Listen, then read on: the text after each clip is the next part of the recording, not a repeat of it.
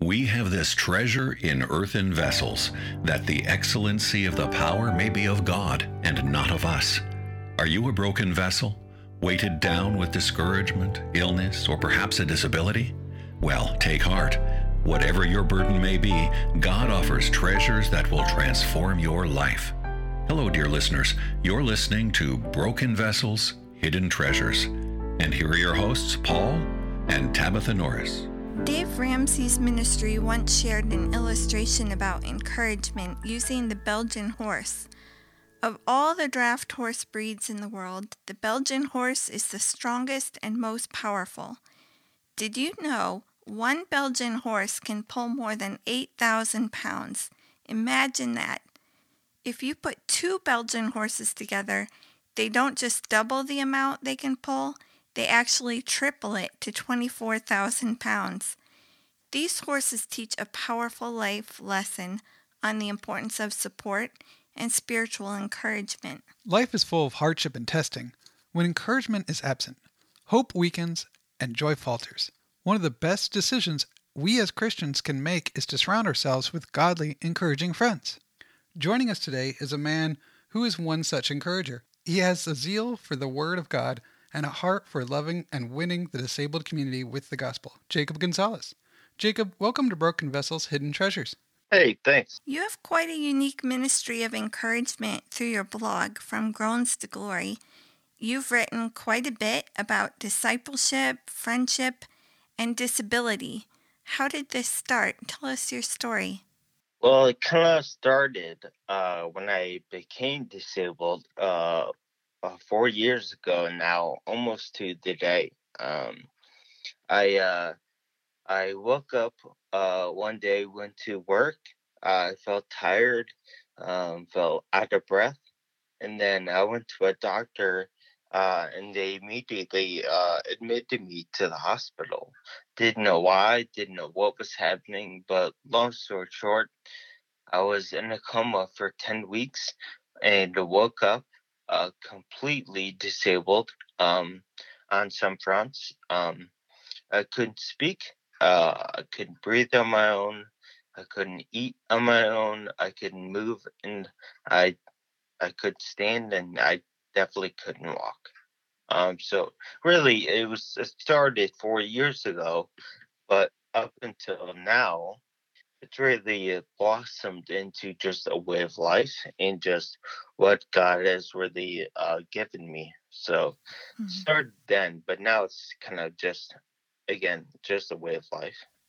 Well, in receiving the diagnosis of a terminal illness or facing a loss of a sudden disability, uh, it's not uncommon to go through stages of grief, you know, with anger and depression, etc. Are there any specific passages from Scripture that helped bring you to a place of contentment with God's plan for your life? Well, all God's word is obviously uh, profitable and uh, good for uh, growth and edification. Mm-hmm. Um, but the main passage actually inspired uh, the title for my uh, website, uh, From Groans to Glory. Uh, Romans 8, uh, 18 through 30. It's titled From Groans to Glory. I mean, in that passage, it talks about how God takes us from our groans, our pain and suffering, to our ultimate destination, heaven, and our ultimate glory. So He takes us from pain and suffering in this life and takes us and sustains us until the very end so we spend eternity in our glory with him. So I say Romans 8, 18 through 30 really inspired me. It kept me understanding really what's going on, what's happened, and what God is uh, using this for, for his ultimate goal. What is it like to be a father with a disability? Well, that's actually interesting. I never really thought, obviously, that I would be uh, disabled and a father uh, at the same time or even at all.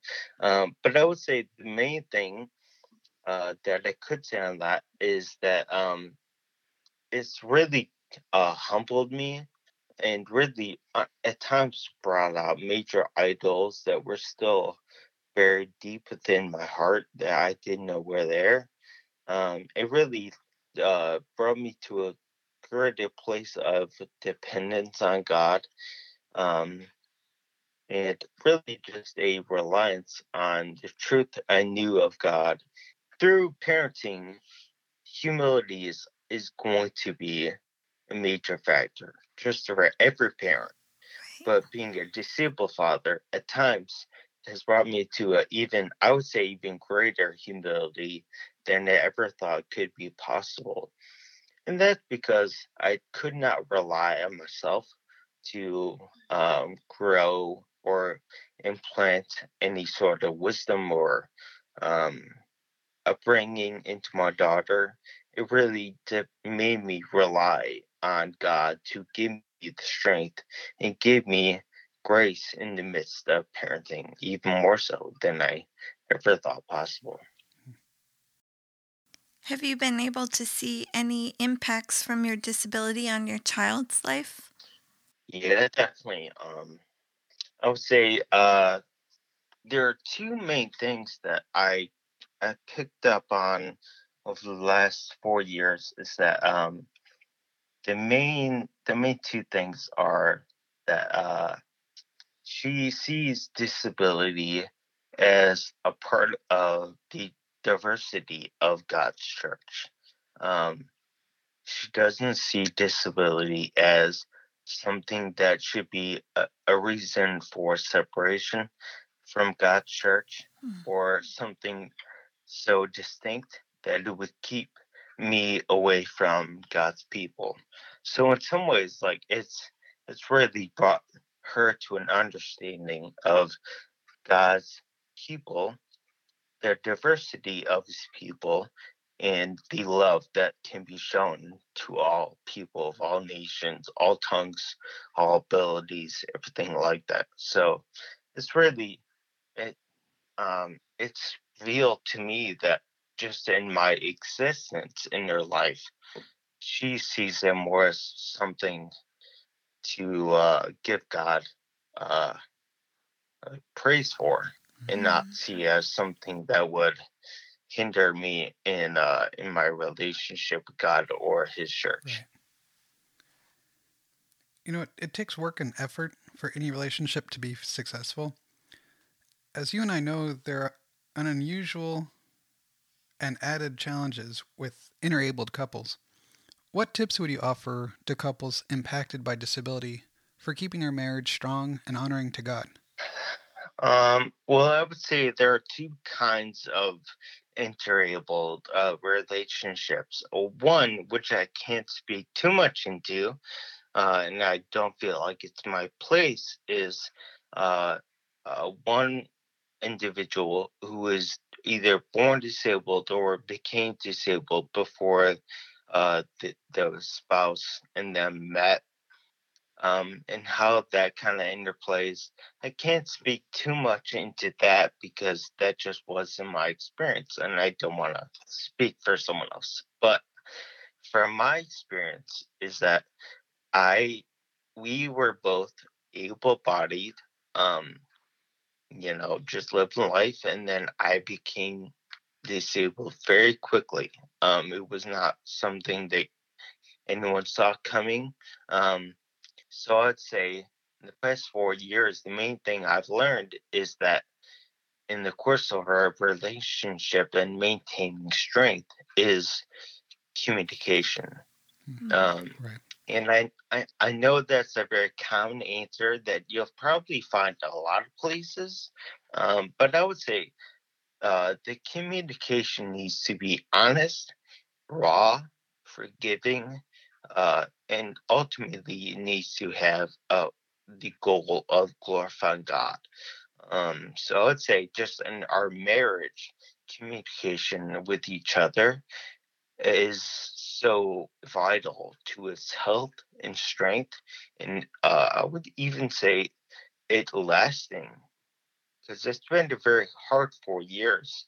But in that midst, we've talked uh, we kept in contact. We stayed best friends, And I think that uh, really just remaining close in the midst of hard times mm-hmm. gives mm-hmm. us a deeper love for each other. But even on top of that, which I know is kind of going off that, is the communication with each other is, I mean, as I said, great and uh, a vital tool. But our communication individually and together with God in prayer is uh, something that I undervalued a lot before I became disabled. Um, we hardly ever prayed together, not for a lack of like desire. It was more just a lack of honesty. I thought it just wasn't that impactful. Hmm. Um, but as after I became disabled, I realized how important it was for us to communicate again, honestly, Raleigh, very uh, groaning to God together is a, great way for us to remain close uh, together to God. So communication on vertical and horizontal needs to be a tool that is used to the utmost. You've made a, a good point there. Communication might be a, a common point of advice, but it is so very vital. Yeah, I mean, just just talking, and I mean, we were always best friends, so it wasn't like a hard thing for us to laugh, to uh, I mean, at times cry together, um, to be, I mean, at times, I mean, you can be honest and, I mean, be simply like together. You can simply speak with each other not encourage and build each other up. But because we were best friends before we even got married and remained best friends throughout our entire relationship with each other, um, it just it made communication so much easier uh, when things were really hard um, because we laugh together and that's easy but i mean just being able to say i'm i'm afraid of dying before my child graduates high, high school like that's being able to communicate that kind of fear um, and then the other person speaking gospel truth. I mean, that's mm-hmm. just it's it's so it's so necessary, but you just don't know you need it. But then once you have it, it, it becomes a gem, and that's what I value the most in our relationship is that we've made friends and best friends. And the, again, a huge part of that is just talking. On our podcast, we've often emphasized the importance of reaching the disabled community with the gospel. How would you suggest we reach them? Reaching the disabled community, I think, I think we we set a very unrealistic uh, expectation on ourselves. Like it's, it's, I don't know, like it's an alien species. Like, like disabled people are just not like everyone else. They're so it's so much harder, but I liken it to this, and maybe this is helpful, maybe it's not, but I think of it like this: uh, raising the, the disabled is like going on long-term missions. Hmm. Uh, and when I say that, I mean you have to go, because God in His Great Commission calls us to go make and make disciples. We have to go, and then we have to stay. Uh, we have to listen and learn. And then the fifth thing is to, um, I mean, really like make disciples, um, get to know people, get to know their hearts, their fears, their uh, what they find joy in, the culture in which they live. Um, so I liken it to long term mission because that's the same thing for the disabled community. You have to go, you have to stay. You have to stay in relationship. You have to listen. You have to learn from them. And then you have to really, as you do those things, you find out their heart. You find out what they're afraid of, what gives them joy, what they believe about God, what they believe about uh I mean human beings, what they believe about sin, what they believe about salvation. So I think you have to do so, I think we've again we've we've made a commonplace. I think it's something different, something uh we have not tapped into it yet. But I see it as very simple. It's just like making disciples of anyone. Mm-hmm. And to do so, you have to go, stay, listen, learn, and listen for their heart and speak into it. That's what God calls us to. And uh, I think it's nothing fancy, but I mean, that's simply the way that uh, you reach the disabled community. And along those lines, in what ways could we as a body of Christ do better on building relationships with those who have disabilities within our own churches? The church um, needs to seek to make disciples of the of those who are disabled, um, and I think we can agree that the church, not just in the in the U.S. but around the world, has not served and loved the disabled community very well.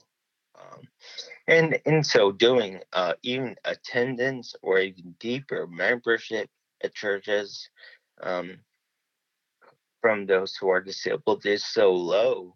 So let's say the church needs to first put a priority on reaching the disabled.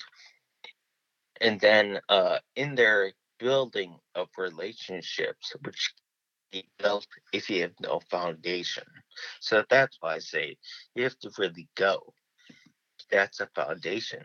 Um, and then building, I think it's again it's it's a very simplistic answer, but I believe to my heart that it's just a way to for the church, God's church, to love uh, the disabled is to uh, treat them as you would anyone else, which is with humility, um, with the gospel, um, with at times, if needed, uh, rebuke, um, encouragement.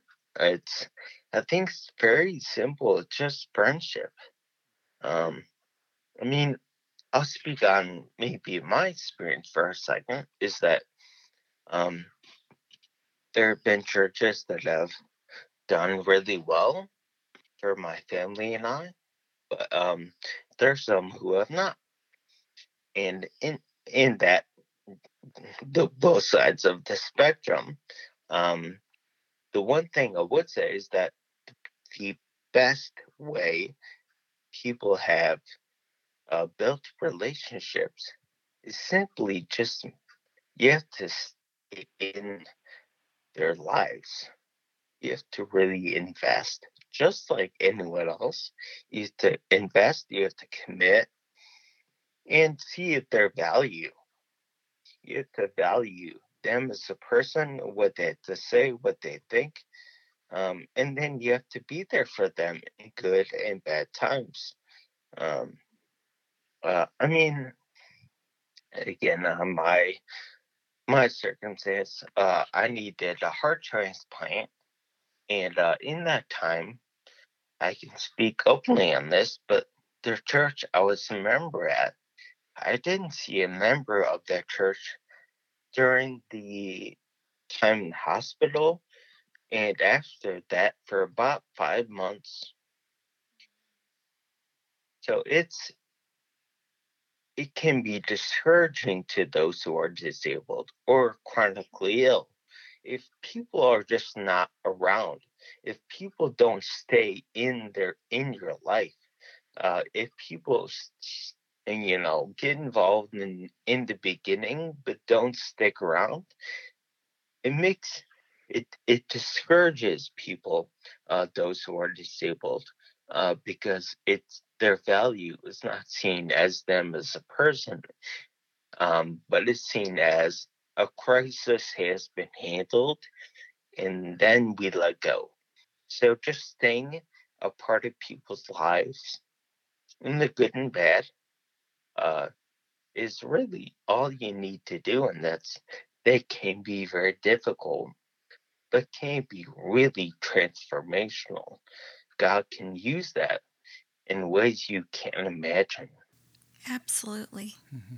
And looking back at all the Lord has carried you through, if you could name just one attribute of God that you treasure most, what would it be? At first, I would say when I first became disabled and chronically ill, um, I think the attribute of God that just uh, sustained me during those immediately hard times and difficult times of change was that the sovereignty of God uh, was still remaining active. God did not let go hmm. of the situation. He did not watch at a distance, but he was there and he was in control of it all. Um, I mean, I would struggle with control myself, uh, battling some OCD in my life. And so believing that God is the one who's in control. He's the one who's still good. He's the one that wants, he sovereignly purposes things for my good, not for me to feel good, but for my ultimate heart good.